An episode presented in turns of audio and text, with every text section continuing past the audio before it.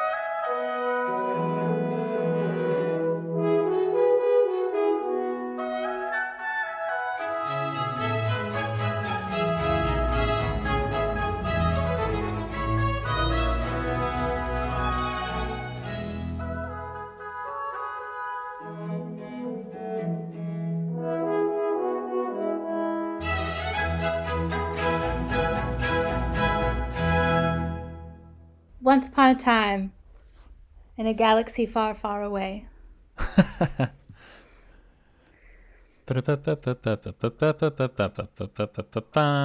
And stop before we get sued. Right.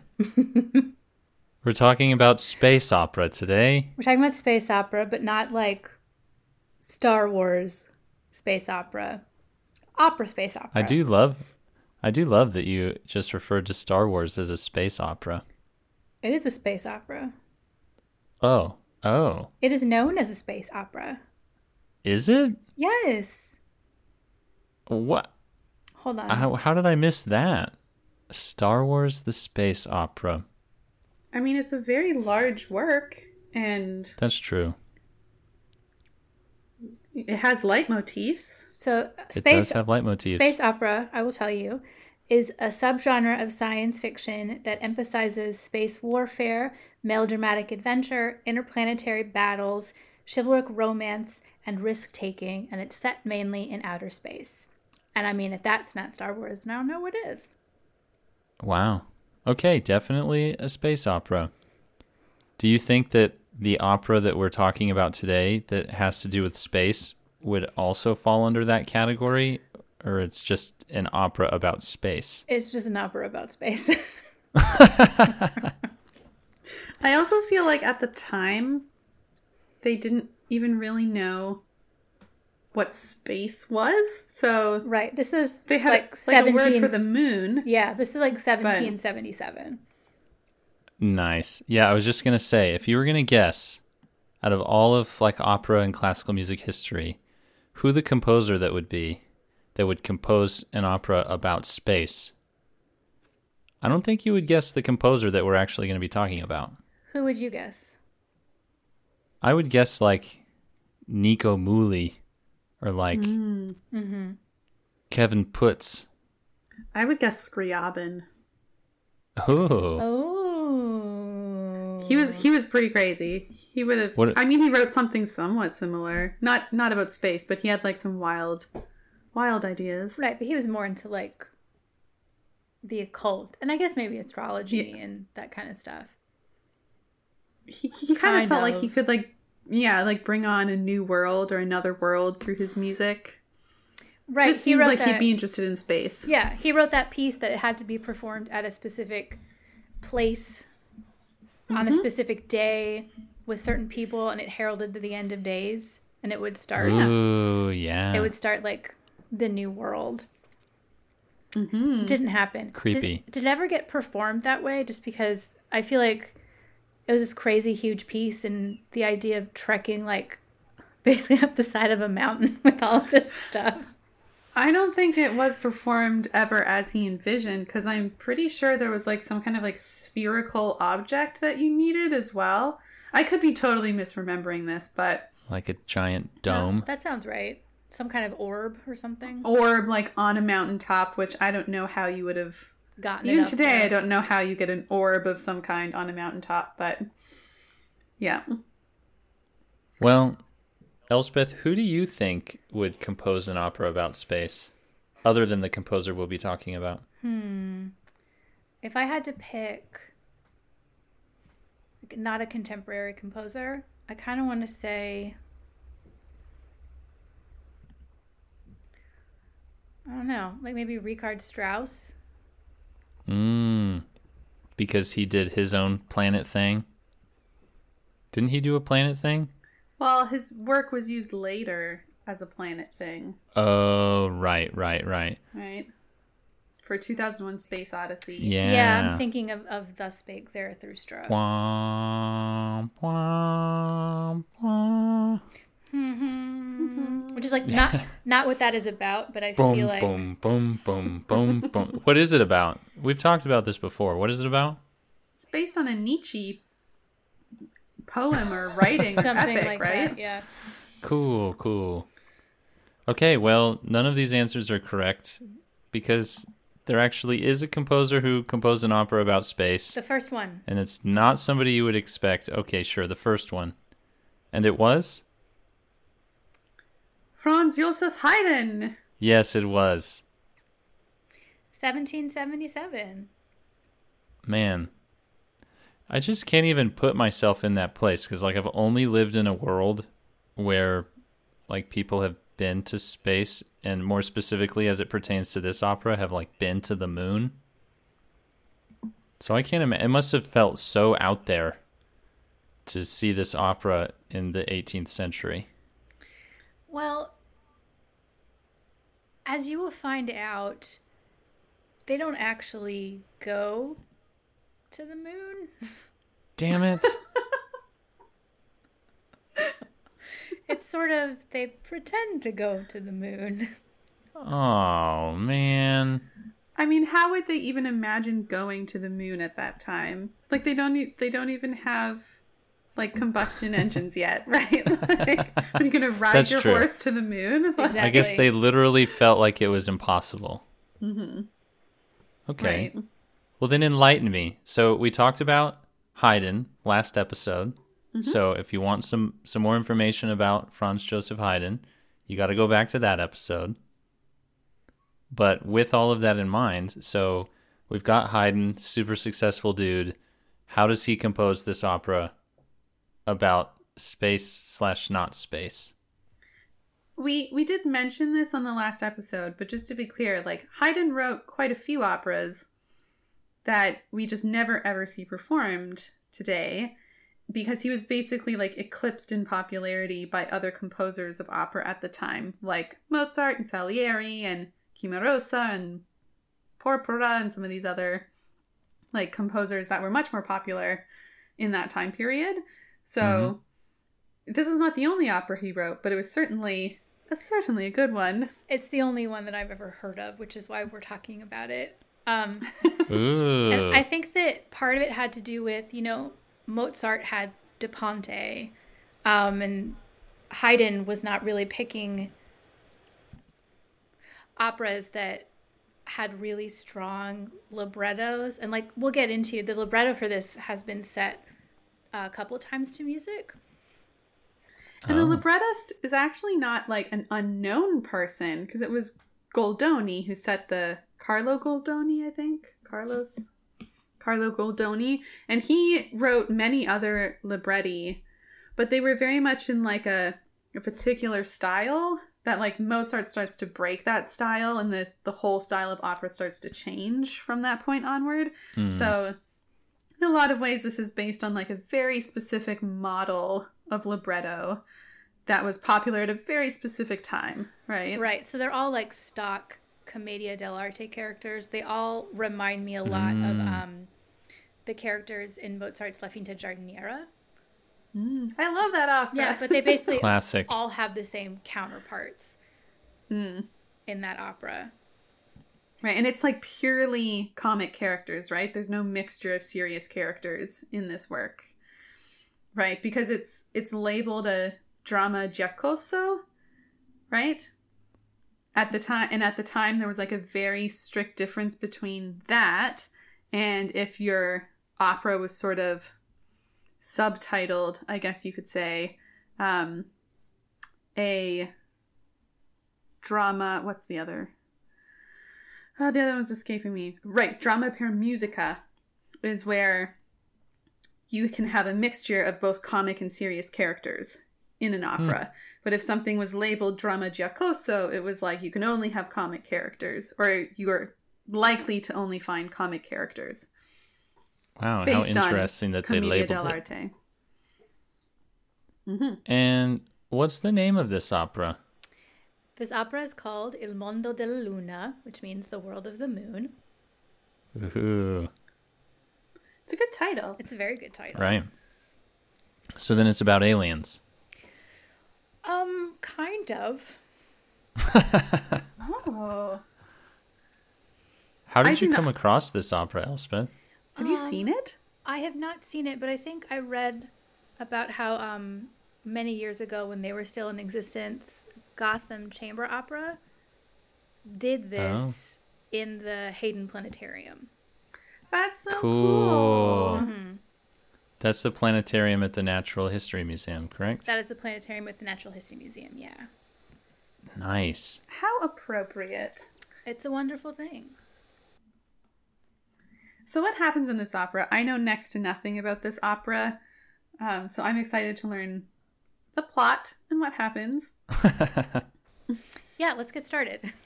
so there is this sort of pseudo scientist astronomer um, named Ecclitico. Nice name. I like it. So it opens up, and we're in his observatory tower. With Is his, his name literally eclectic? um, Mr. Eclectic. maybe I don't actually know what that translates to. Ecclitico. Okay, doesn't matter. me, I'm sorry. It took me a very Too long many time to like interruptions. say it. No, it's fine. So we're in his observ- Ecclitico. E C C L I T I C O. Cool. and we're in his observatory. And we're in his observatory. And we're with all his students who are obviously men because this is that time period. Um, Mm-hmm. And they sing a little choral number, which is a hymn to the moon. Lovely, wonderful. nice. And then Ecclitico starts talking, and he's like, you know what? I'm so smart and I'm so awesome that I can dupe anybody. Um, and by anybody, He can dupe? Like Dupe. D U P E. D-U-P-E. I thought you said I can fool. do anybody, and I was like, whoa. wow, where is your head at, Naomi? it's very progressive, this opera. Um, right. no, he says, I can He's fool the Don Giovanni of space exploration. of exploration. space exploration. It's true. He's like, I can fool anybody. Um, Okay. I can fool anybody, including this rich old guy who lives in this town, whose name is Buonafede. And speak of the devil, Buonafede walks in, Perfect timing. and Buonafede, I guess, is really stupid because he walks in and he's like, "What's the moon? I don't know what that is." Even though it like says in the score that the scenery is like the full moon rises in the background. Yes. So Ecclitico explains to him that if he looks inside his extremely powerful telescope, he'll be able to see to the moon. And in fact, he'll be able, the telescope is so strong that he'll be able to see um, all the way through to all of the little houses that are on the surface of the moon.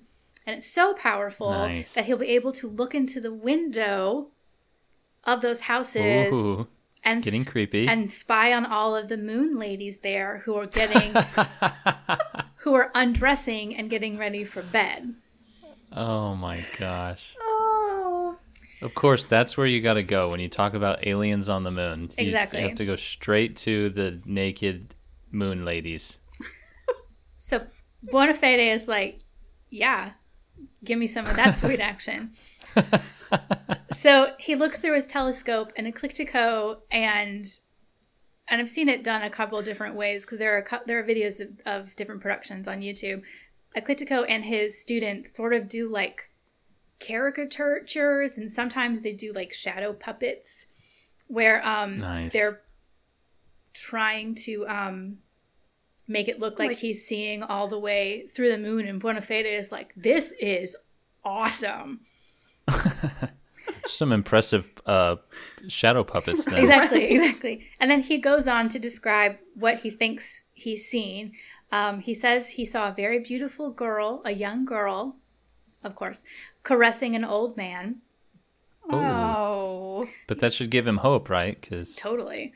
He saw See what that. he wants to see. He says he also saw a husband ready to punish his wife for her infidelity and a man who completely dominates his female lover. We're going to skip past that one and pretend that's not what I think it is. Um, cool, cool. right. Bonafede is like, I mean, not cool. right. Good to skip. Bonafede is like, dope, thank you. Here's some money for letting me use your telescope. And then he leaves. So everyone else goes, and Ecliptico is alone in his tower.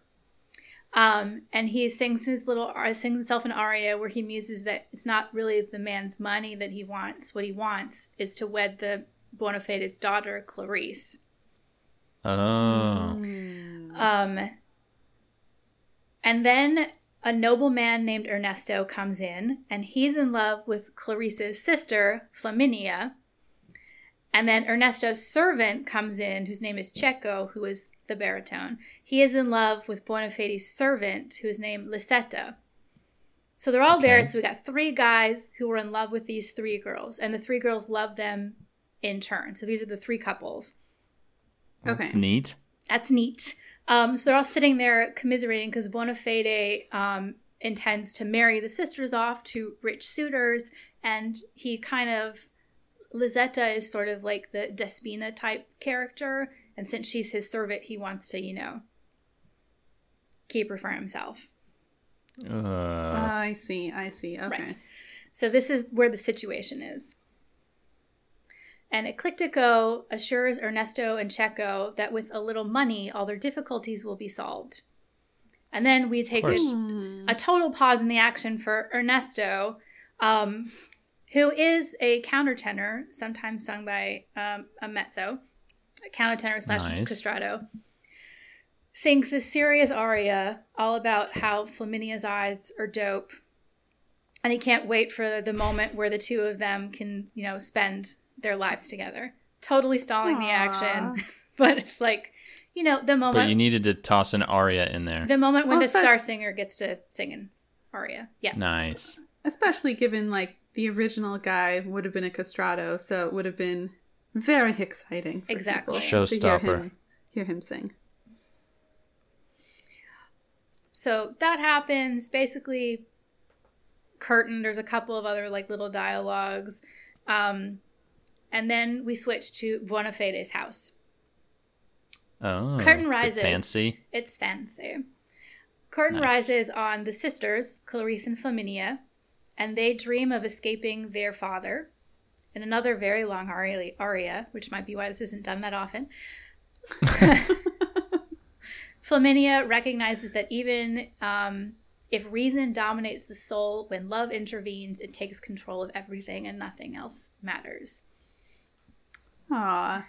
Bonafede enters and he starts making fun of his of his daughter um, for Oh, that's awful. of his of his I don't know daughter. why my response is to laugh. Like this is terrible. he starts making fun of her because he's just like, "You're being so fucking stubborn. Why will you not just like marry whatever rich guy I pick out for you?" Um, hmm and she says that she will find a husband for herself um, because he is not capable of providing one for her. And so everyone fights, and then Buonafede invites Lisetta to share the wonders he has seen through the telescope in an attempt to sort of Uh, seduce her. Oh, Oh, no. gotcha. He's literally inviting her to go see the telescope. Right. Well, Yes. Wait. So they'll both like watch ladies undress together, and it will be a Gotcha. charged Oh, and I- erotic for a second, I for a second I thought you were saying that like he's like, let me show you these cool activities that I saw in the telescope that we can do together. I mean, also But he's that actually could be a thing. saying, come check out this telescope. Right. And- no innuendo there. Wink, wink. Right. I was waiting for that. and she is, you know, interested in getting some of his money. Um, so Lisetta is like, yes, totally, of course. Um, I love you. I am like faithful to you and I am virtuous. Um, which is all, of course, a lie. hmm And then Ecclitico knocks on the door and tells Bonafede that, all right, he tells him that the Emperor of the Moon he was talking to him. Um, and he has, As you do. as you do, Maybe through the telescope. through the telescope or like you know moon communication. Um, Moon sign language. moon sign language. The Emperor of the Moon has been like, I want to invite you and Bonafede to my court. Nice. And uh, Ecliptico tells him, if you drink this magical moon elixir that I have, it will transport you to the moon. Let me guess. Moon elixir is booze. It's kind of like a like a sedative. Oh. Even better. Um, and Bonafide is like that great. That's great. And Ecliptico is like awesome. I'm gonna drink half of it, and you take the other half. Let's go to the moon. So Ecliptico pretends to drink half of it, gives the rest to, which is basically all of it, to Bonafide, who um, drinks it, and then um, passes out. This opera sounds like it w- could have the potential to get super trippy. Yeah, exactly. But exactly. also funny. So he's he's passed out, um, and Clarice and Lisetta they come in and they're like, "Oh shit, he's dead." Um, but then they're, Yes. but then they're like, "Yeah," and then they're like, "Well, we'll get a lot of money right. now that he's cool. dead. Our inheritance is like going to be dope." And then the curtain falls. Nice. Act two. Act two. Act two. So we're in. Wow, a lot happens in Act One. uh, it's a jam-packed action adventure. I was gonna say this this thing just like moves along. Well, I'm also describing it very. There are a lot of like, let's pause for beautiful, beautiful arias and character reflection moments. Yeah, that, but it's know, still I mean, assuming the first act is what, like a little over an hour? Still a lot of something things like happen. that. That's true. You are correct. Mhm. So, curtain rises in Act Two, hmm and we are in Ecliptico's garden, and it's at night, and everyone's like decorated it and dressed it up. So, when Bonafede wakes up, he'll think that he has arrived. Yeah. He's gonna think they're moon people. He's gonna think that. well, yeah, everyone's dressed up. He's gonna think they're moon people. He made it to the moon. Love that.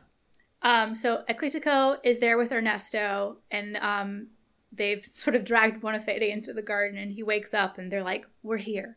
We did it. We're on the moon." So then there is, of course, another moment that totally stops the action. There is the ballet. Ooh, Moon Ballet. There is- Ballet on the moon. There is the moon ballet. Did they know about low gravity back in 1777? I truly doubt it. Yeah. When did New? Because now you think now you think moon ballet and you're like, ooh, I bet they're gonna do a bunch of suspended lifts and things like people are floating around. But back then they probably were just like, uh just same people but less greenery Mm-hmm. on their planet. They also didn't know about the moonwalk, so Good one, Naomi. Boom. Good one. So there's a It's ballet. a pun after my own heart. Everybody watches it. Ooh, it's so lovely. Great. Ecliptico then tells Bonafede that, isn't this great? Your daughters are going to join us along um, with your servant, Lisetta. It says, according to the lunar custom, the women, the women will be very subdued and very meek because moon women know their place, right? Boo. oh boy. So then Cecco, Ernesto's servant, appears and he is dressed and disguised as the Emperor of the Moon. That's Um, amazing. He gets such a moment because he's a servant. He gets such a moment. He's the Emperor of the Moon, and Ernesto is somehow dressed up as um, the star Hesperus. okay. Oh. So Bonafide is sitting there and he's like, you know, this is great. this is so cool. This is great. And then they have another ballet. Yeah, what isn't great about that? This is a night where he's Hmm. like doing a little drugs, he's watching some ballet. he thinks What's he's not on to the like moon. about that? What's not to like? He thinks he's about to get some from some moon ladies. Mm-hmm. So Lisetta then answers, and he uh, she enters. Excuse me. Um, and Bonafide sees her and tries to court her, but Cecco, as the Emperor of the Moon, intercedes, and he's like, "No, I picked this woman to be my empress." Nice. Ooh, And of course, they didn't tell Lisetta 100% what was going on to begin with, so she's kind of like, what the fuck? um, and then the daughters arrive, uh, and they sort of pay homage to the emperor, and they have this ridiculous kind of like religious ceremony. Mm-hmm. Um, and Flaminia runs off with her dude Ernesto, and Clarice runs off with Ecclitico, and Cecco is there, and he's preparing the crown um, to crown Lucetta as Empress of the Moon. So this whole masquerade thing, a lot of people, you know, like a Mozart opera, there are a lot of people running around saying different things. It's the, it's the big grand finale of, of Act Two kind of thing. Um, so, in all of the confusion of this masquerade, Bonafede is somehow tricked into consenting to all of the marriages. Nice. Right. And he And I'm sure like signing legal documents. signing off legal documents um, and consenting to all three marriages. And he doesn't realize until the curtain is going down and basically everyone's married legally that um, it's too late and he can't do anything about it. Love it. curtain! That's great. Is that end of opera? There's a, a little act three kind of epilogue. Damn, I was gonna say that would be. You could end it there. Like, ha, tricked you. Now we're all married. Da da da da da da. So then, what happens in Act Three? He's super pissed. Well, uh, in Act Three, they're all in Ecclitico's house, um, and everybody's back in their normal clothes, and they've locked Bonafede in his house. and they're like, "We'll let you out if you um, agree to forgive your daughters for the deception, and you give them their dowries, Nice. which he was withholding." Um, and so finally, he yields. Um, and then the scene, swi- the scene switches to um, a starlit night, the full moon in the background. And Clarice and Ecclitico sing of their love, and Bonafede at last has a change of heart, and he repents on his previous strictness, and there is general rejoicing. Nice. And that's Oh. and that's how it ends. Wow. I'm. I know this is definitely the wrong time period, but for some reason, when you're describing this uh, starlit night and like a couple singing to each other, I just think of the end of Gianni Schicchi. You know. Ma. All of that. Very schmaltzy. Mm-hmm. But I imagine this opera sounds a little bit different. It does sound a little bit different. Right. But- it kind of sounds like a hurrah, hurrah, everything's great. Yes. Happy again. Ta-da! We're gonna, like, finale. Cadence in C major or something. Right. Now, can Mm, you just gotta love a cadence in C major. Can you just imagine that it's your wedding day and this is the gift that somebody gives you a performance of this opera? Wait, is that what actually happened? Yes, it was written for the wedding of one of the Esterhazy princes, I'm pretty sure. Oh man, I mean, I, I would be pretty happy if somebody presented a new opera composition to me for my birthday. That, I mean, that's a pretty intense gift. Although the subject matter would have me puzzling. I just think like, I think it was pretty like well known the story since it's been Mhm. set a couple of different ways and so I'm sure it was Oh. just like this funny Everybody thing that it- knows this story. Everybody knows the Everyone story. loves it. It's funny. that's fair. Yeah. but yeah when you've that got sounds you're great. like so then, paying a they- composer to like live on your estate and just write shit for you it's a pretty common Right. occurrence where you're like hey I want you know an opera for my wedding a, a symphony for my you know bar mitzvah that kind of stuff can you imagine like in the middle of No. a modern day wedding, like a whole opera being performed? Well, I feel But- like this it, it, ha- it would have to be at like a wedding that lasts multiple days, right? yeah oh, That'd like be the the only thing I can think of that's like close to that today is like Indian weddings or Persian weddings where like traditionally they go on for like they're like a 6 or 7 or 8 day long festivity. Really? Yeah. Yeah, they're multiple days. Yeah, it's a big. oh, I it's a would big love party. to go to a wedding like that. Yeah, Yeah. So I feel like it, it must have been like that, where it's like the whole week is like dedicated to wedding festivities, and this is like one of the entertainments one night. You that know, would be awesome. Although I will say that for the weddings that I've been involved in, that by the time you get to like basically three days of like, you know, because if it's a wedding that say you're in the wedding, you have like the rehearsal and the rehearsal dinner the day before. Usually, mm-hmm. you know, you go out after the rehearsal dinner. And then you have the whole day of the wedding. And then mm-hmm. now I feel like a lot of people the day after the wedding will have like a brunch or something like some kind of gathering for out of town mm-hmm. guests. So Right. it becomes like a three day thing. And at the end of those three days, one, if I'm talking about myself, is generally exhausted. Oh yeah, I Yeah. can imagine that a week long wedding is like a a very exhausting though happy and fun experience, right? Yeah. For people shoot. involved. If it's going to be a week long, you could have a couple of uh, a couple of opera performances. It's true. That is and true. I would say, if I was having a week long wedding, I would definitely program an opera performance in the middle of that. Would you really? Well, I would like schedule a time where, like, hey, as part of this week long celebration, the cool people of us are going to go see this opera that's also playing during this time period.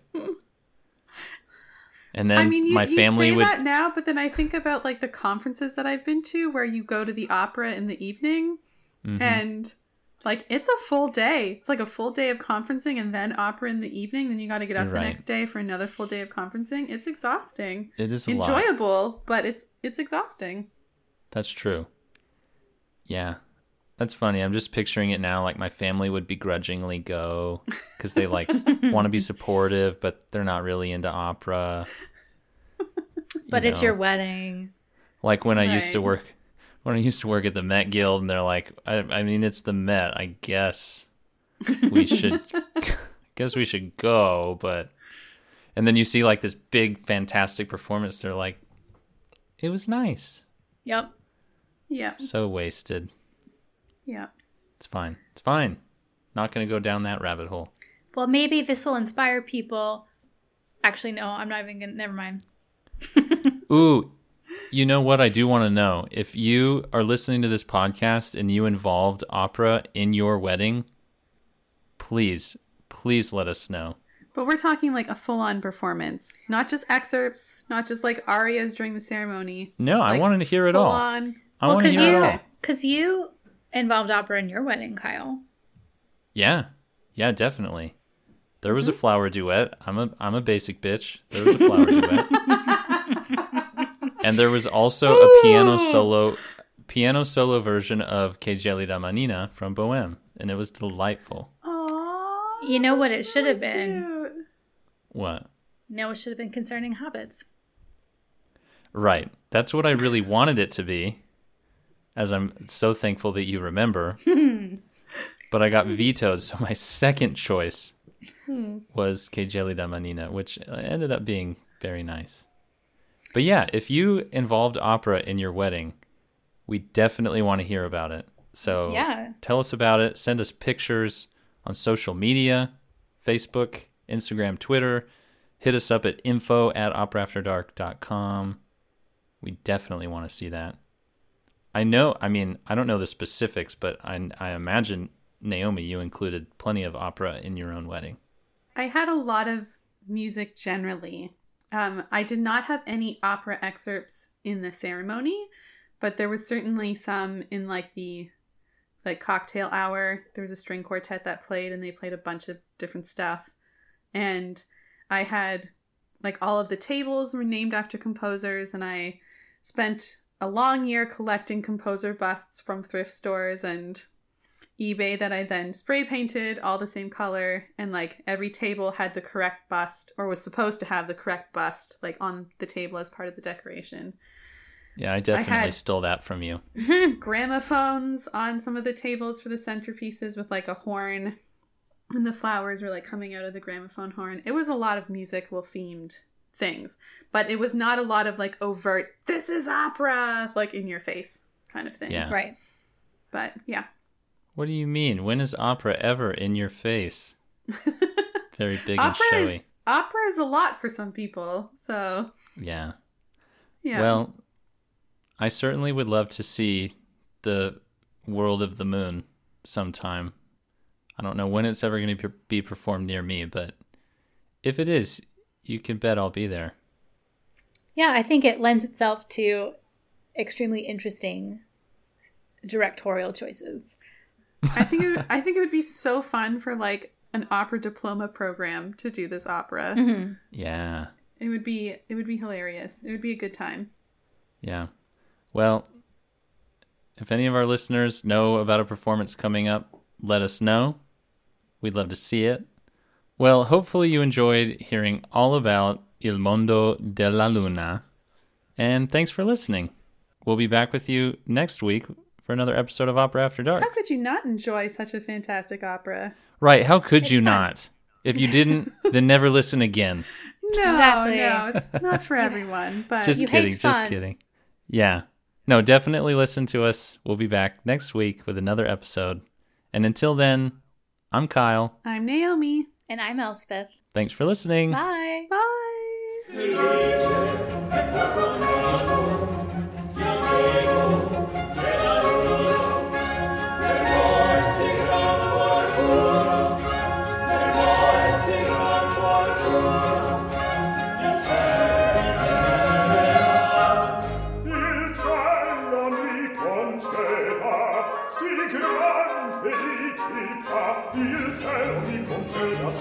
gran felicità, il cielo mi conceda sì gran felicità, sì gran felicità.